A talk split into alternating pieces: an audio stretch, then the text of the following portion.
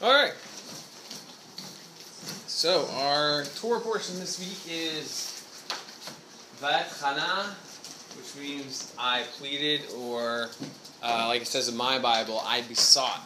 And it is uh, uh, basically starts out with Moses pleading to God one last time that he would allow him to go into the land. Um, but that was not for Moses to do. And uh, and so God said, no, you know, don't, I don't want to hear any more about this. Um, you're not going in the land. So don't bring it up again.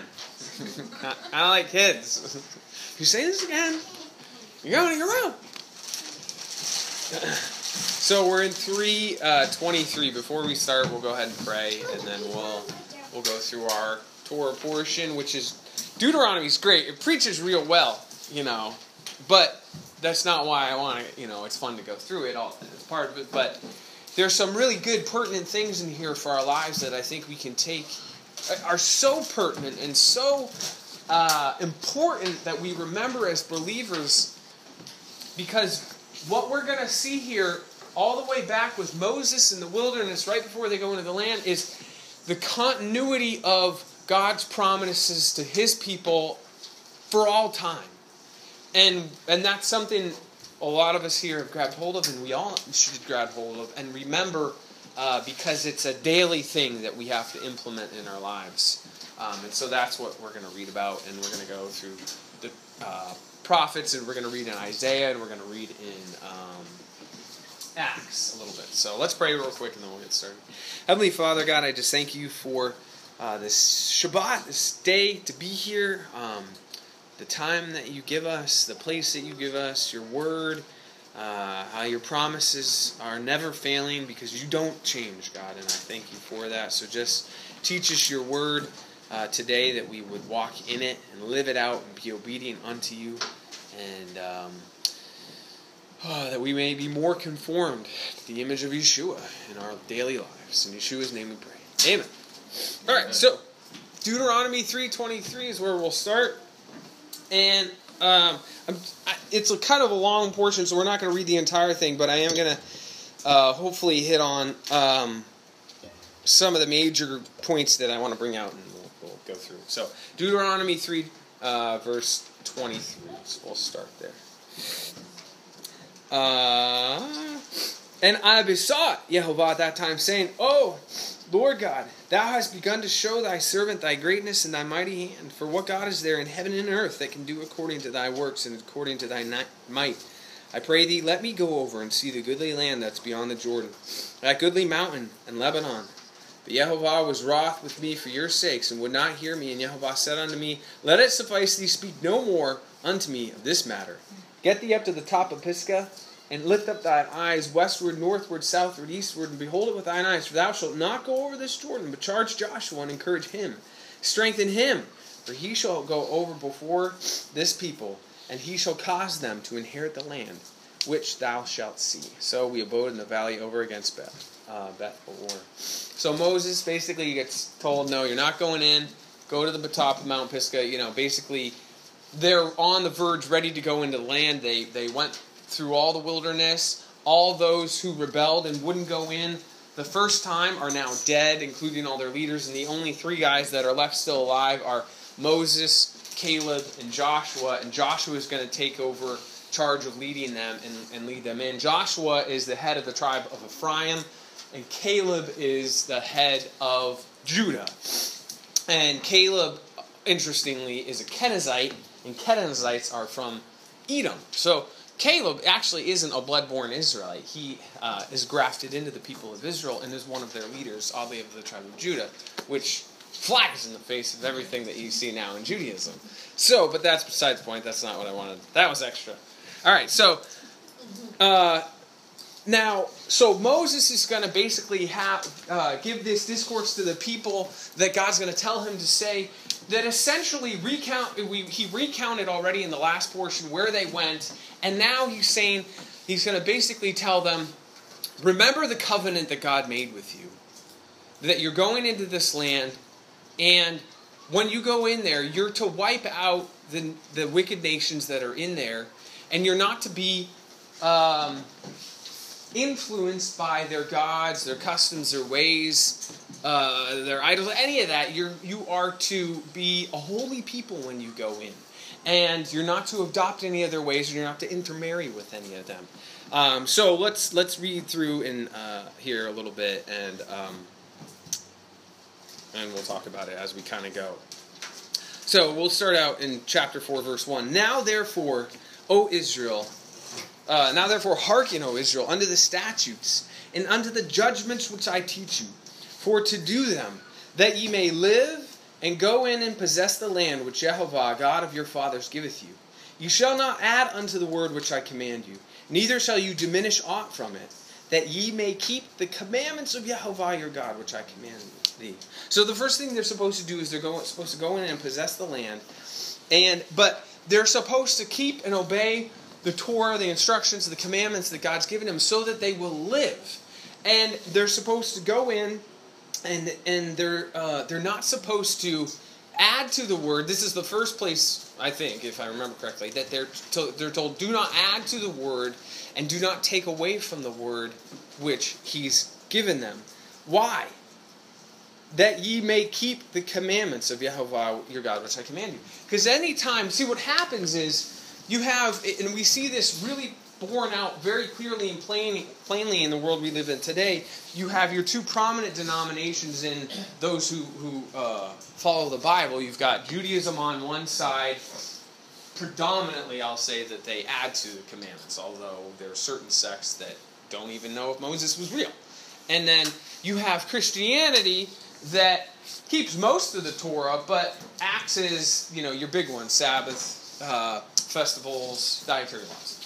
And so you have uh, diminishing and adding on both sides. But, and so what does that result in? It results in either case not obeying God and not following God. Because if you're given an instruction manual to something and you, you know, uh, if you've ever put anything together, like one that, yeah, from IKEA, for instance, and you forget that one little bolt or something, it doesn't work the way it's supposed to.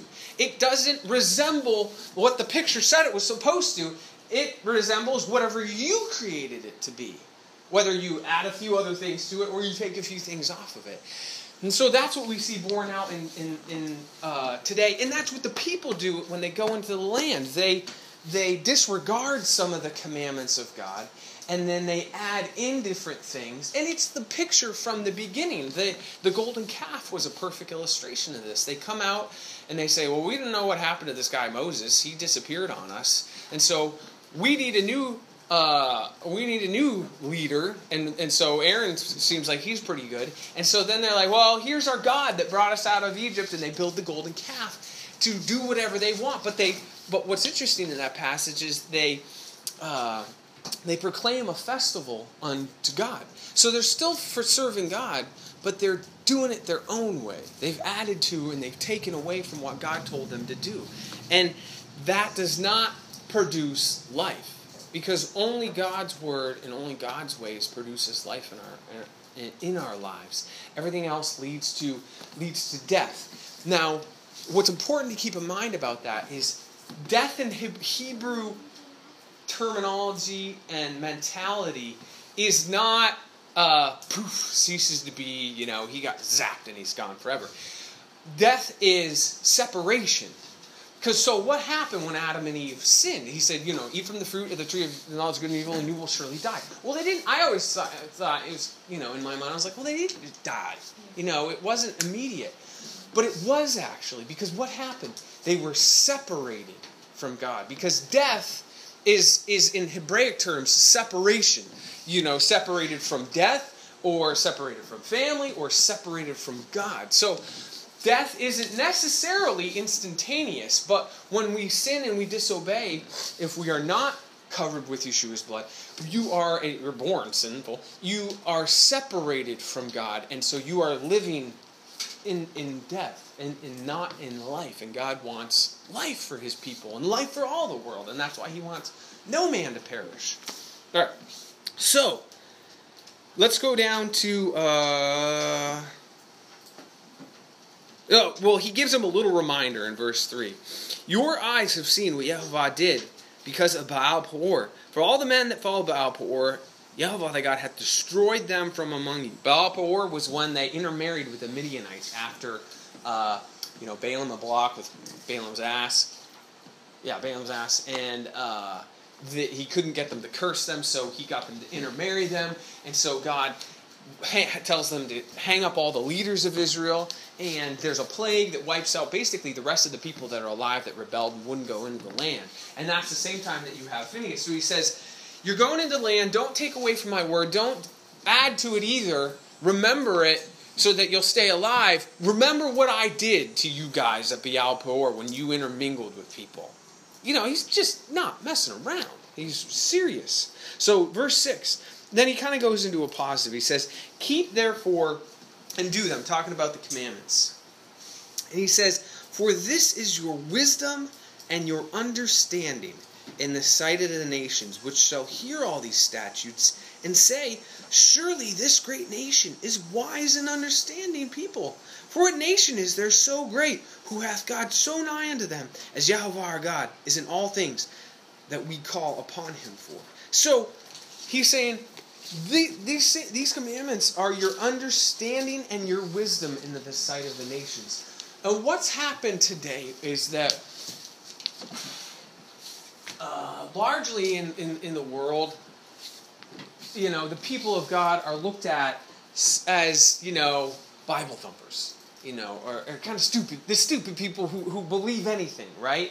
You know, they believe, well, God created everything.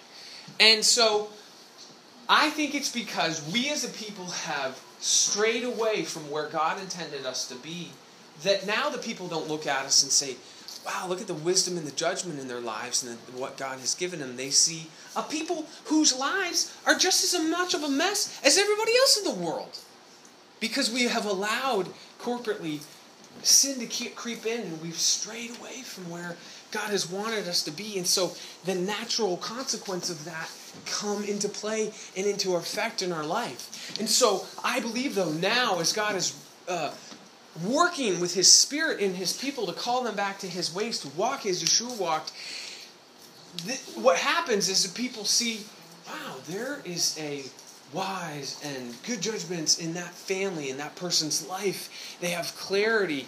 And, and so we should be a pillar of light in our communities, and not one that, you know, can't can't back up what we say. Because if if our message isn't coherent with what's in the Bible, you know, people are going to look at that honestly from the outside and say, you know, what what gives?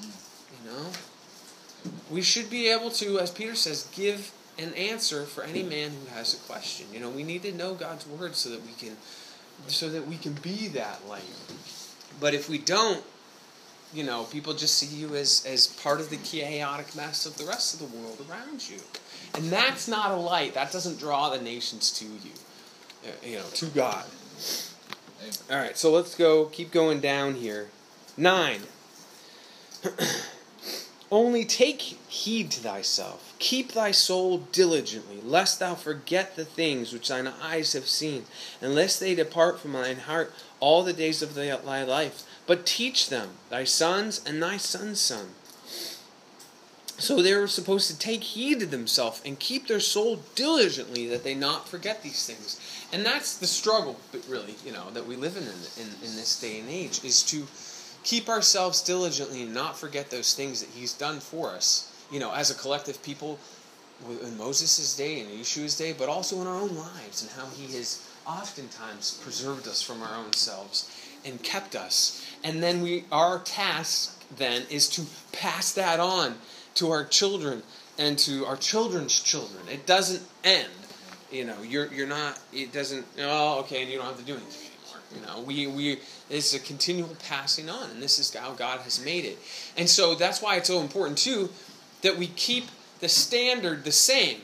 Because if the standard fluctuates and we pass that on to our kids, it's it's just like uh, we see in our common culture, you know, even in Christianity. It used to be, and I'm not saying this was right, but, you know, nobody did anything on Sundays. Well, then, uh, you know, when I was a kid, I worked on Sundays in between, you know, Sunday morning. And I'm not saying that that was wrong, but my point is that the, the standard tends to slip.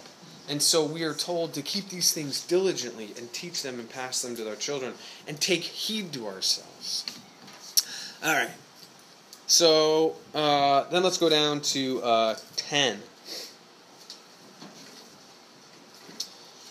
Uh, especially the day thou stoodest before Yehovah thy God in Horeb, when Yehovah thy God, when Yehovah said unto me, gather me this people together, and I will make them hear my words, that they may learn to fear me all the days that they shall live upon the earth, and that they may teach their children.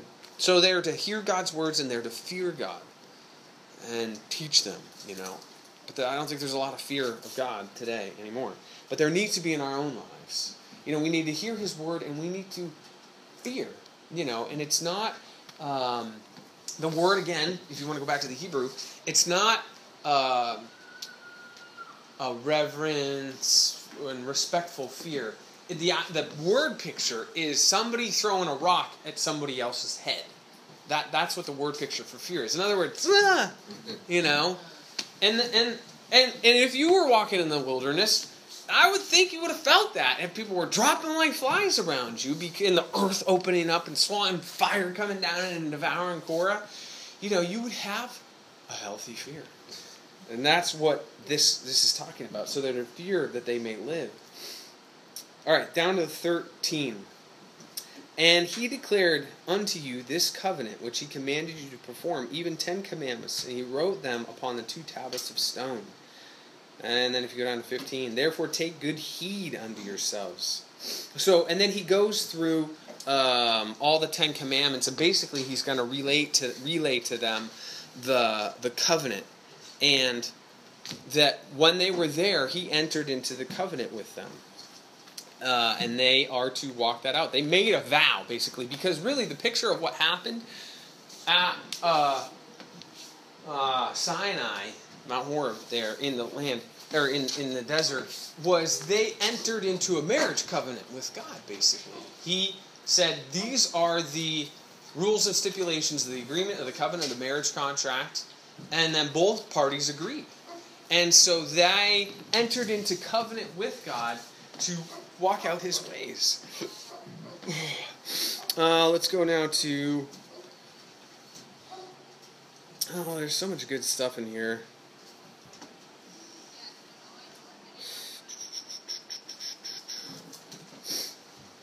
All right, so let's, I guess let's go to, um, we'll read a little bit here. Uh, let's go to verse twenty. Yehovah hath taken you and brought you from out of the iron furnace, even out of Egypt, to be unto Him a people of inheritance, as you are this day. Furthermore, Yehovah was angry with me for your sakes, and swore I should not go over the Jordan, and that I should not go into the good land, which Yehovah the God giveth thee for an inheritance. But I must die in the land, and must not go over the Jordan. But you shall go over and possess the good land. twenty-three. Take heed unto yourselves, lest you forget the covenant of Yehovah your God, which He made with you, and and make you a graven image, or any likeness of anything which Yehovah the God has forbidden thee. For Yehovah the God is a consuming fire, even a jealous God. Then, in twenty-five, I always found this part so depressing. Because basically, Moses knows, and he even says, I know for a fact, after I die, you're going to do whatever you want, is what, what he says to them, essentially. And so, in twenty-five, he says, when thou shalt beget children, and children's children, and ye shall remain long in the land, and shall corrupt yourselves, and make graven images or likeness of anything, and shall do evil in the sight of Yehovah thy God to provoke Him to anger, I call heaven and earth to witness against you this day, that ye shall soon utterly perish from off the land whereunto you go to possess, over the Jordan to possess it. Ye shall not prolong your days upon it, but shall surely be destroyed. And Yehovah shall scatter you among the nations, and ye shall be left few in number among the heathen, whither Yehovah shall lead you. And there shall ye see serve gods, the work of men's hands, wood, stone, which neither see nor hear nor eat nor smell. So so he's basically saying, this is what's going to happen because I know you're going to disobey and you're not going to keep the covenant. And you're going to be scattered all over the world, which is where we are today.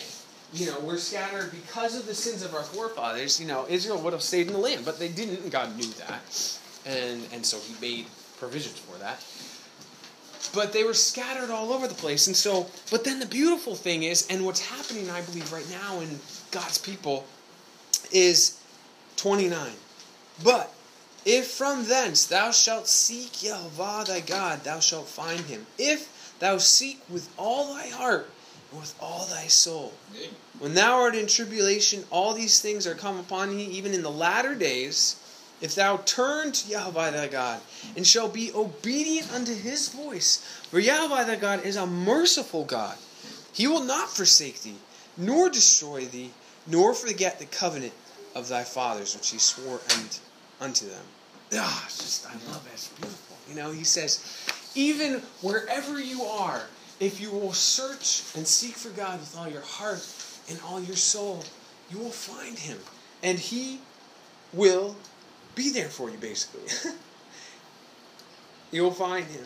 When thou art in tribulation, even in the latter days, because God is a merciful God. He will not forsake thee, neither destroy thee, nor forget the covenant of thy fathers. So, the covenant that he made with Abraham, Isaac, and Jacob, it's a perpetual covenant. It's forever. His promises don't change.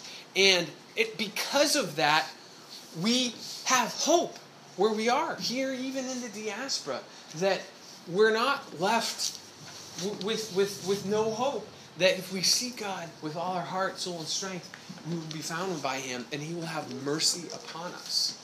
And that's been the pattern all through Scripture, and then we'll be all the way up until the end of the time, that those who have a heart to search after God and to love him with all their heart, soul, and strength, he has mercy on us, and he won't leave us without hope, and he will lead us into all truth. And, and those his promises are sure, and we can count on that. All right, now let's go to five, chapter five. Uh, and uh, verse two. This is really important passage. And so we're going to read it and then we'll talk about it. Yehovah, verse two, our God, chapter five, chapter five, verse two. Yehovah, our God, made a covenant with us in Horeb. Yehovah made not this covenant with our fathers, but with us, even us, who are all of us here alive this day. Yehovah talked with you face to face in the mount, out of the midst of fire. I stood between Yehovah and you at that time, to show you the word of Yehovah, for you were afraid.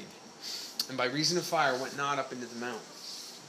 Okay, so what's fascinating is most of the people who are alive right now, as they're getting ready to go in the land, didn't see what happened on the mountain. Because everyone who was uh, twenty and older, or twenty-one and older, I guess, died in the wilderness. So the only people that are alive right now are Uh, forty years old and, and younger, except for Caleb and Joshua and, and Moses, who's going to die soon.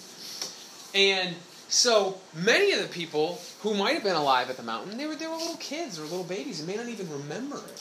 So Moses is telling them, essentially, that because the covenant is, is a corporate covenant, but it's made up of individuals who individually have to pledge their allegiance and their faithfulness to God. And so he's telling them who are standing there on the cusp of going into the land that forget about them. It's not your fathers. It's you.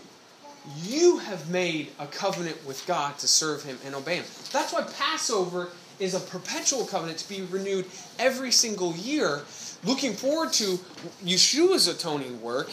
And Passover is just a A beautiful reminder every year of God's plan, of God's salvation for every individual and corporately of his people. And so, it, because you were brought out of slavery, because now you are a, born again as a child of God, and have now come to the mountain, and now that you're my son, you're going to live under my rules in my house. And so you enter into this covenant, every individual, even up to this day. Whether we realize it or not, we, as the people of God, have stood at that mountain, and we have heard God's voice. Because when the Bible speaks to us, it, it's it's not like reading history. It's it's a, it's it's as though Because God lives outside of time, it's as though we all were there at the mountain. And God speaks the same thing to us today every time we read this. Every time we go through this Torah portion, every time we read through it in our scriptures. And he says, obey me, walk in my ways, and you will have life. Don't take on the customs of the nations who are around about you. Yes, the, my, your forefathers went in and they disobeyed and you were scattered all over the lands. But where you are, if you will seek me with all your heart and all your soul, I will have mercy on you. And and that's what's happening. And that's what Moses, way back then, was was was telling them. And so then as we go on and we get into, he goes through it all again, uh, Of, of the covenant, basically, that they're supposed to do in chapter five. And um, and in twenty-nine, I love this. It's God speaking. He says, oh, that there were such a heart in them, that they would fear me and keep my commandments always, that it might be well with them and their children forever. You know, God pleading out, you know, wishing that, that this, this would be the heart of his people. So then we get into, into six. And you have the the Shema in verse four, which, you know, Shema, we said it. And basically what that is is uh, this declaration that, you, you know, you are entering into covenant with God and you will walk out his ways. Because the God gives us these physical illustrations in his word of what happens corporately with his people, but what also happens individually in each one's lives. Because Egypt is a paradigm and a picture of our our life of slavery to sin. Pharaoh being the devil, Hasatan, uh, the bad guy. And he redeems us by the blood of the Lamb to be his firstborn people. Because only the firstborn of Israel were those who survived, or only the firstborn who put the blood... Uh, only the families who put the blood on the doorposts, their firstborn survived. Everybody else died. And so God's firstborn, God's children left Egypt. And so it is for each of us, those of us who, who trust and follow and believe in Yeshua and what he did in dying so that we didn't have to. Because that's what happened in, in, in Egypt. The lamb died so that the firstborn of the family of Israel didn't have to die. Same thing with us. Yeshua takes our place and dies on our behalf so that we don't have to, because the penalty must be paid for sin. And so then we are born again as a child of God, and we now are led to the mountain, to Mount Horeb, like Moses tells them. Even though those people weren't at the mountain, and we weren't at the mountain, we were at the mountain. And we have heard the words of God, because he speaks it to every generation. And now that we're born again, these are the stipulations of the covenant, and we walk in them. And we do them. And so it's the same same, same thing. So uh, let's go. Doo-doo-doo. They're, so they're supposed to teach it to their children. And so, uh, okay, now seven. So again, all right. So they're getting ready to go in the land. There's all these nations. There's going to be other gods. And there's going to be all these problems and that they're not supposed to get involved in. And and that's us, right? We have been born again. We've entered into covenant with God. He's given us his word. But, but we're still, you know, fighting the battles, right? In our own lives. And just like they were in the land. And so we're we're supposed to leave behind everything that we were. Because when they came out of Egypt, all they could bring with us was what they carried on their backs, basically. They did plunder the Egyptians. They got lots of gold and all kinds of garments and stuff like that. But what they left behind in Egypt was whatever they were.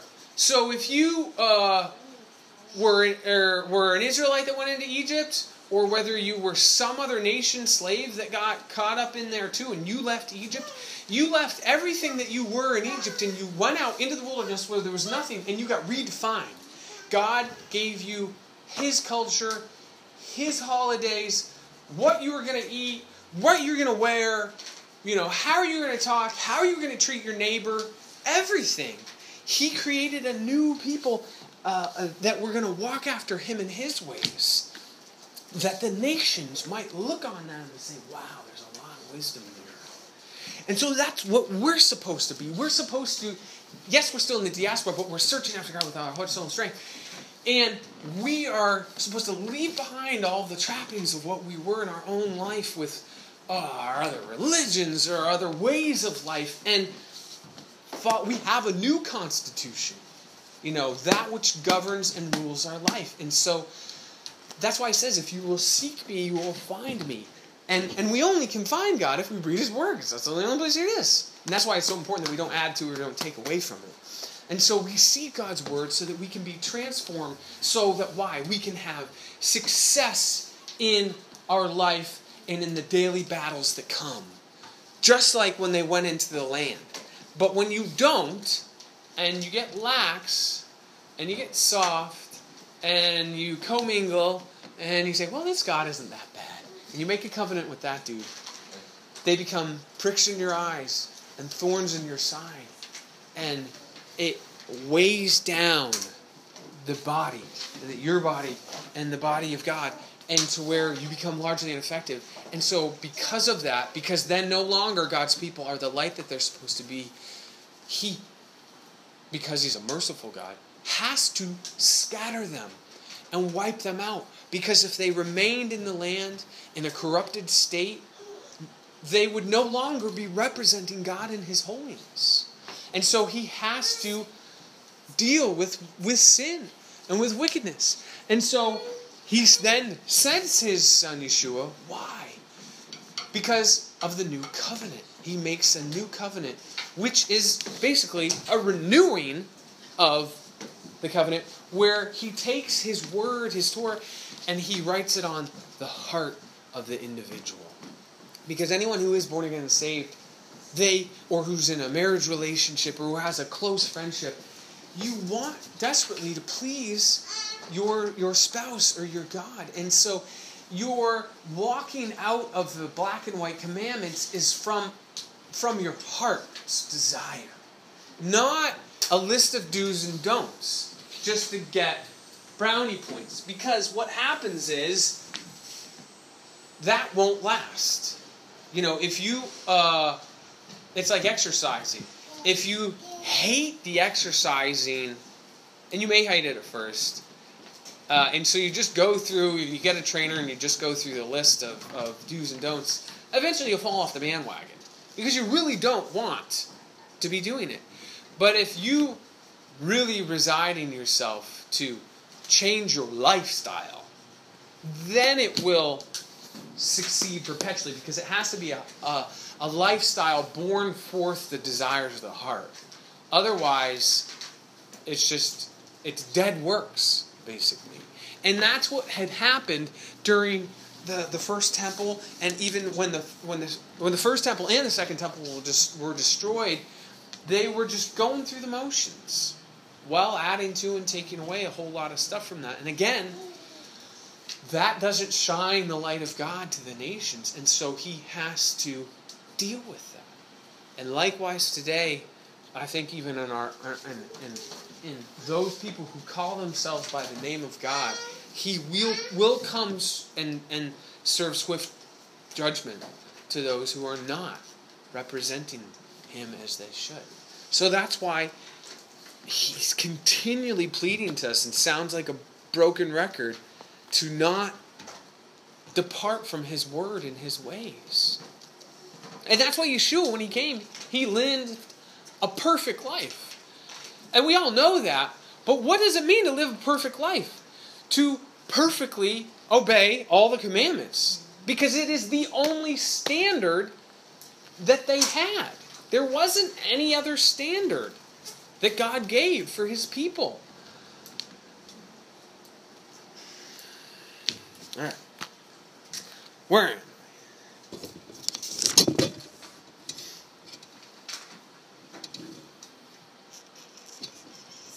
So we're supposed to pass this on to our kids. So in chapter seven is where uh, we're gonna we'll, we'll read a little bit because it's so good. All right. So it says in the first verse, they're gonna go in. There's all the the ites, and they're really bad. But I'm gonna deliver you, and I will fight for you. Two, of verse seven. When Yehovah thy God shall deliver them before thee, thou shalt smite them and utterly destroy them, and thou shalt make no covenant with them, nor show mercy unto them. He's deadly serious. And he's telling them, because God built us with emotions that are supposed to be there, but our emotions and our thought processes are supposed to operate within the dictates of the Word of God. Otherwise, they they stray and they go wherever they want to go. And so you go into that village, or if you're you know told to go in and you're supposed to wipe out a whole people, and you're supposed to wipe them all out. Well, your emotions, you're going to say, oh man, you know, what about the little kids? Right? You know, how could a merciful God do that? But what a merciful God knows is if that wicked, horrible people are alive and that little kid grows up and says, well, wait a minute, you destroyed my family and, and you broke down all my gods, and then he rebuilds that, then what happens? Then that starts to infiltrate back into the community and more death and chaos ensues. And so it's the merciful actions of a God who sends the flood to wipe out everyone on earth except for eight people. It's a merciful thing that he does, because if he did not, mankind would wipe himself out. And so we have to keep our mo- emotions and our thoughts in check with the Word of God. Otherwise, uh, our base nature will take control and lead us all kinds of crazy directions. And then next thing you know, you're light years from where God meant you to be, and you can't even see that you are. And that's what has happened so much in our day and age. Three, thou shalt not make marriages unto them. Thy daughter shall not be given to thy son, nor his daughter unto thy son. For they will turn away thy son from following me, that they serve other gods. So will the anger of Yehovah be kindled against you, and destroy thee suddenly. So that's why, as we were growing up, you know, your parents tell you, you're not, oh, you, you can't marry an unbeliever. Why? Because by default, the relationship will go, will swing towards the unbeliever. It's just, it's just like the old saying, bad company corrupts good habits. It's just the way of nature. And so he says, remain pure. Do not intermingle. Don't absorb any of those things. And so that's what we're supposed to do likewise in our in our day and age, is be in the world but not of the world. And the only way we can do that is if we are continually renewing our minds with the Word of God, keeping our thoughts and our emotions in check and, and, and on the right path. Whoop. It's all right. It's okay. Okay, verse five. Thus shall ye deal with them. So this is what they're supposed to do when they go in the land. And likewise, I believe, in our own life, the things that we erect that keep us from obeying God. You shall destroy their altars, break down their images, cut down their groves, and burn their graven images with fire. Why? Because thou art a holy people unto Yehovah thy God. Yehovah thy God has chosen thee to be a special people unto thyself above all people that are upon the face of the earth. A holy people, separate, special, chosen unto God of all the people of the earth. You can't be separate, chosen, and special, and holy if if you have all these barnacles of everything of the world dragging you down. To be holy, that word means to be separate. Not, not just because, but because God knows that only His ways are the paths of life for us. Everything else, no matter how you wrap it up and doctor it up and rationalize it, leads to chaos, resulting in death and separation from God. And that's what we have to understand. There is only two paths. There are only two seeds. Eat from the tree of life, not from the tree of the knowledge of good and evil. Don't eat from that tree. And and and that's what he, so that's why he says, break down their altars, their groves, their trees. Don't leave anything that remains. And that's the battle in our own hearts and lives, is to continually, because we are redeemed, right? And we are saved, but we're still living in our fleshly bodies. And that's why Paul talks about the war of the flesh. And so we are constantly having to to battle that and put to, de- to death and to renew ourselves with His Word. And so we have to input good material into our hearts and minds and lives so that we are reminded continually of how to walk and what to do and what to say and what to obey and give answers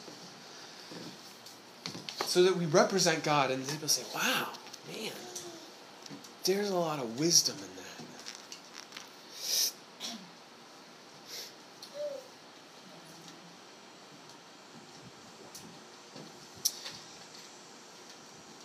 Now, this is important.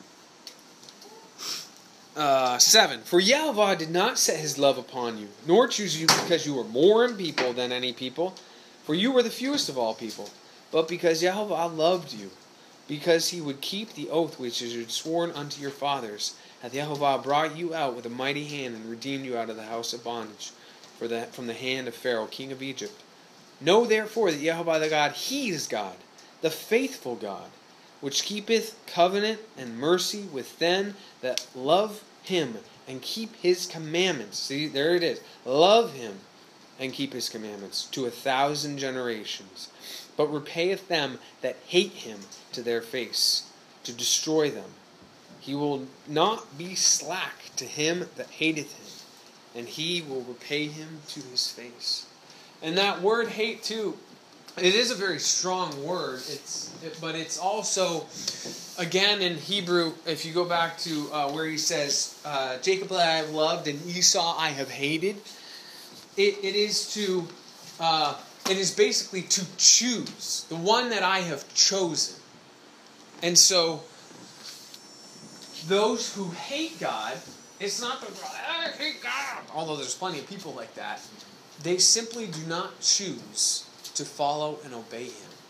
Because what eventually happens in a child's life as they grow up and they, provided they have good parents, obviously, and, and they, uh, or even if they don't, um, it becomes abundantly clear if inside the heart of that child was the desire out of love for their parents to obey them.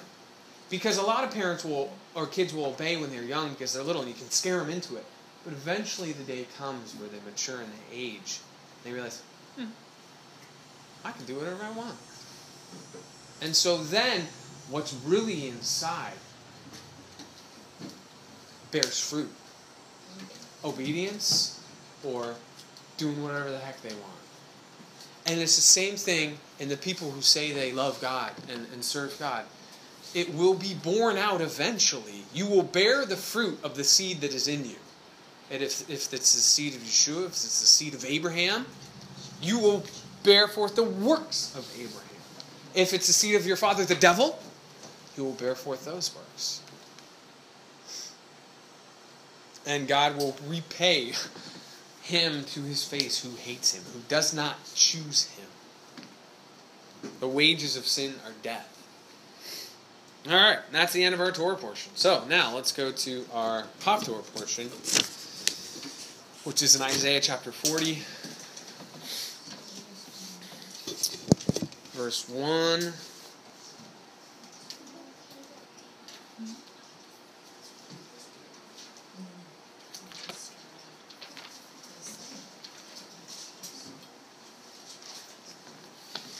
All right, and we're going to read, well, it's right there, one through twenty-six. Oh, oh it's not that long, so we'll... we'll um, We'll read it. But what I love about this is God's, you know, pronouncing comfort and mercy to His people because He's punished them. And so then He's saying, He's He talks about basically John the Baptist coming. You know, declare, cry of Him that crieth in the wilderness, prepare ye the way of Yehovah, make straight in the desert a highway for our God. That's what it says in verse three. And it says, you know, I punished you, I brought you low, and now I'm going to, you know, calling to you to prepare the way for, for God. Because what would, this would have been a very uh, understood passage to the people in Israel at the time, because before the festivals would happen, they'd be out there ahead of time, the month or so before, uh, preparing the way for people to come to Jerusalem. So a lot of the tra- paths that would have gotten rot- washed, washed out in the summer rains, They would fix them all. They would flatten out the dips and level off some of the high points and fill in the what's got washed away so that the throngs of people, the highway department was out there fixing the roads basically, so that all the summer travelers, you know, all the holiday people that had to go to Jerusalem those three times a year would be able to get there in a timely fashion and an easy manner. And so they were preparing to enter into the presence of God. And so let's, with that in mind, we'll, we'll go ahead and read this. Okay, forty verse one. Comfort ye, comfort ye my people, saith your God.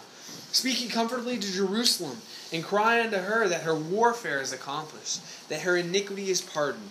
For her sins hath received of Yehovah's hand double for all her sin. For she hath received double for all her sin.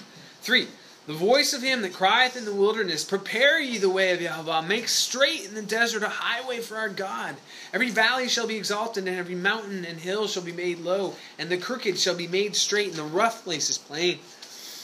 And the glory of Yehovah shall be revealed, and all flesh shall see it together, for the mouth of the Lord hath spoken it.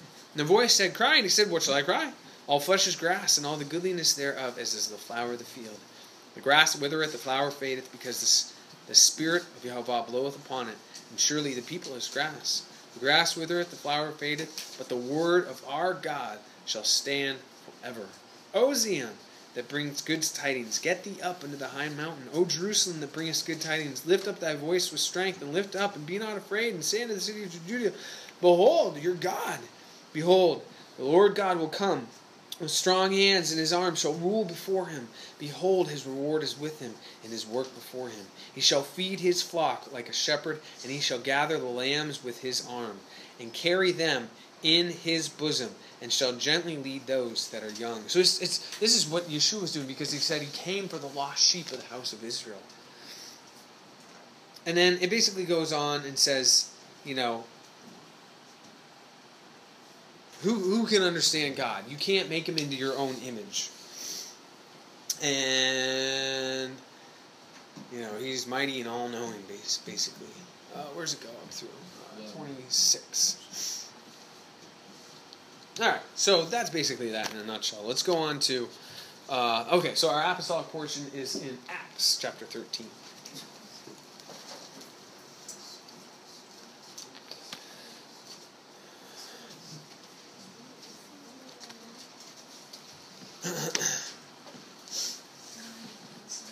So now we're going to read of Paul going into synagogue and teaching and preaching about Yeshua, and um, we'll see the reaction of the people. So chapter thirteen, verse thirteen of Acts. Now when Paul and his company loosed from Paphos and came to Perga and Pamphylia, and John departed from them, returning to Jerusalem. But when they departed from Perga, they came to Antioch and Sidon, and went into a syn- the synagogue on the Sabbath day, and sat down. And after reading of the law and the prophets, the ruler of the synagogue sent unto them, saying, Ye men and brethren, if ye have any word of exhortation, exhortation for the people, say on. So that was a very common thing to do. Synagogue uh, operation of the day was they read from the Torah and the prophets, and then if there was like a visiting teacher, you could, you know, they'd say, all right, if you guys want to get up and, you know, have anything to say, say on. And so, sixteen, Paul stood up, and beckoning with his hand said, Men of Israel, and ye that fear God, give audience. The God of this people of Israel chose our fathers, and exalted the people when they dwelt as strangers in the land of Egypt. With a high arm brought he them out of it. And about the time of forty years suffered he their manner in the wilderness. And when he had destroyed seven nations in the land of Canaan, he divided their land to them by lot. And after that he gave unto them judges about the space of four hundred and fifty years, until Samuel the prophet. And after they desired a king, God gave them Saul, the son of Cis, a man of the tribe of Benjamin, by the space of forty years. And when he had removed him, he raised up unto them David to be their king, to whom also he gave testimony, and said, I have found David, the son of Jesse, a man after my own heart, which shall fulfill all my will. Of this man's seed hath God, according to his promise, raised unto Israel a Savior, Yeshua. And when John had first preached before his coming the baptism of repentance to all the people of Israel, And as John fulfilled his course, he said, "Whom think ye that I am? I am not he. But behold, there cometh one after me, whose shoes of his feet I am not worthy to loosen. Men and brethren, children of the stock of Abraham, whosoever among you that feareth God, to you is the word of this salvation sent. For they that dwell at Jerusalem and their rulers, because they knew him not, nor yet the voices of the prophets which are read every Sabbath day, they have fulfilled them in condemning him.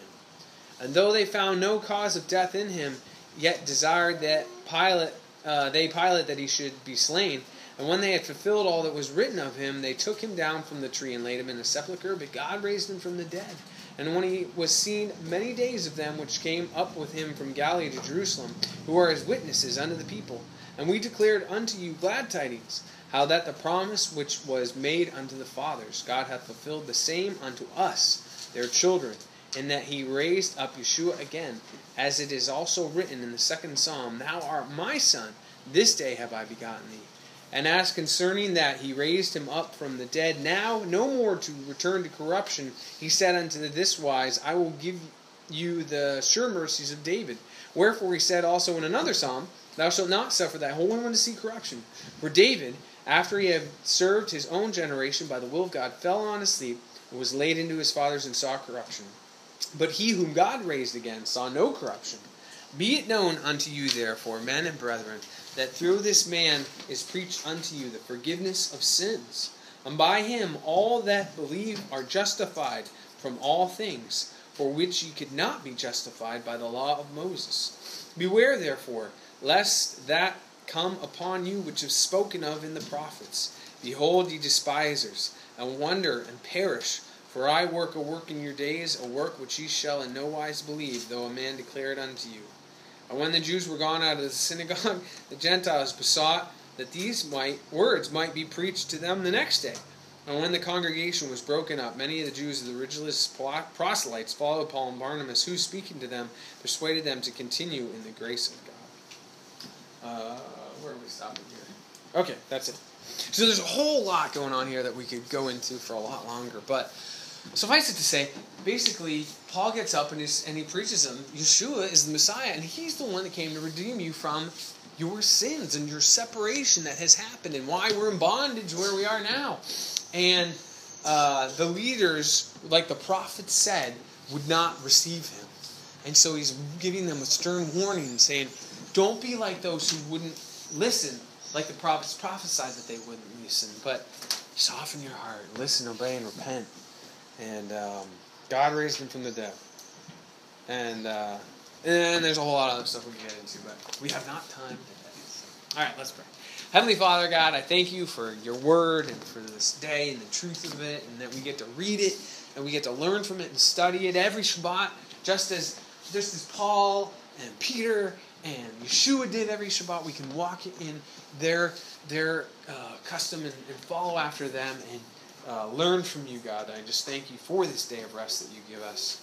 And may we go forth and be a light unto our communities and our families and in the nation we live in, to walk out your ways, and that people would see the wisdom that you, uh, that is you, Father. So I thank you for all these things. In Yeshua's name. Amen. All right. We will... Kiddish.